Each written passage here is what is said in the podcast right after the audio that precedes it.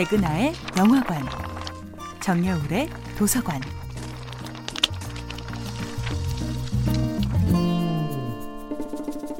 안녕하세요. 오늘부터 여러분들과 아름답고 풍요로운 책 이야기를 나누게 될 작가 정여울입니다. 정여울의 도서관에서 이번 주에 만나볼 작품은 루시 몽고메리의 1908년 소설 빨강머리 앤입니다. 깨 빼빼 마른 빨강머리 앤으로 시작되는 애니메이션 주제가로 빨강머리 앤을 기억하시는 분들이 많죠? 이 유명한 애니메이션의 원작은 캐나다의 작가 루시 몽고메리의 1908년 작품 초록색 지붕집의 앤입니다. 실제로 작가는 두 살 때 어머니를 폐결핵으로 잃고 아버지는 재혼을 하여 조부모님 슬하에서 외롭게 자라났습니다.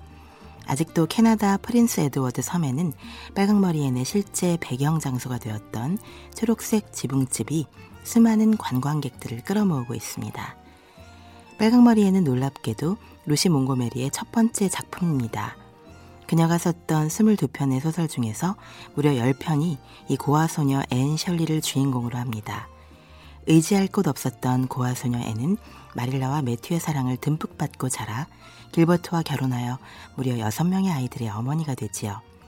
빨강머리에는 애니메이션뿐 아니라 영화, 드라마, 뮤지컬로도 만들어져 널리 사랑받고 있지만 작품이 처음 세상에 나왔던 당시에는 혹평을 받았다고 합니다. 소녀적인 감상이 지나치다는 이유였지요.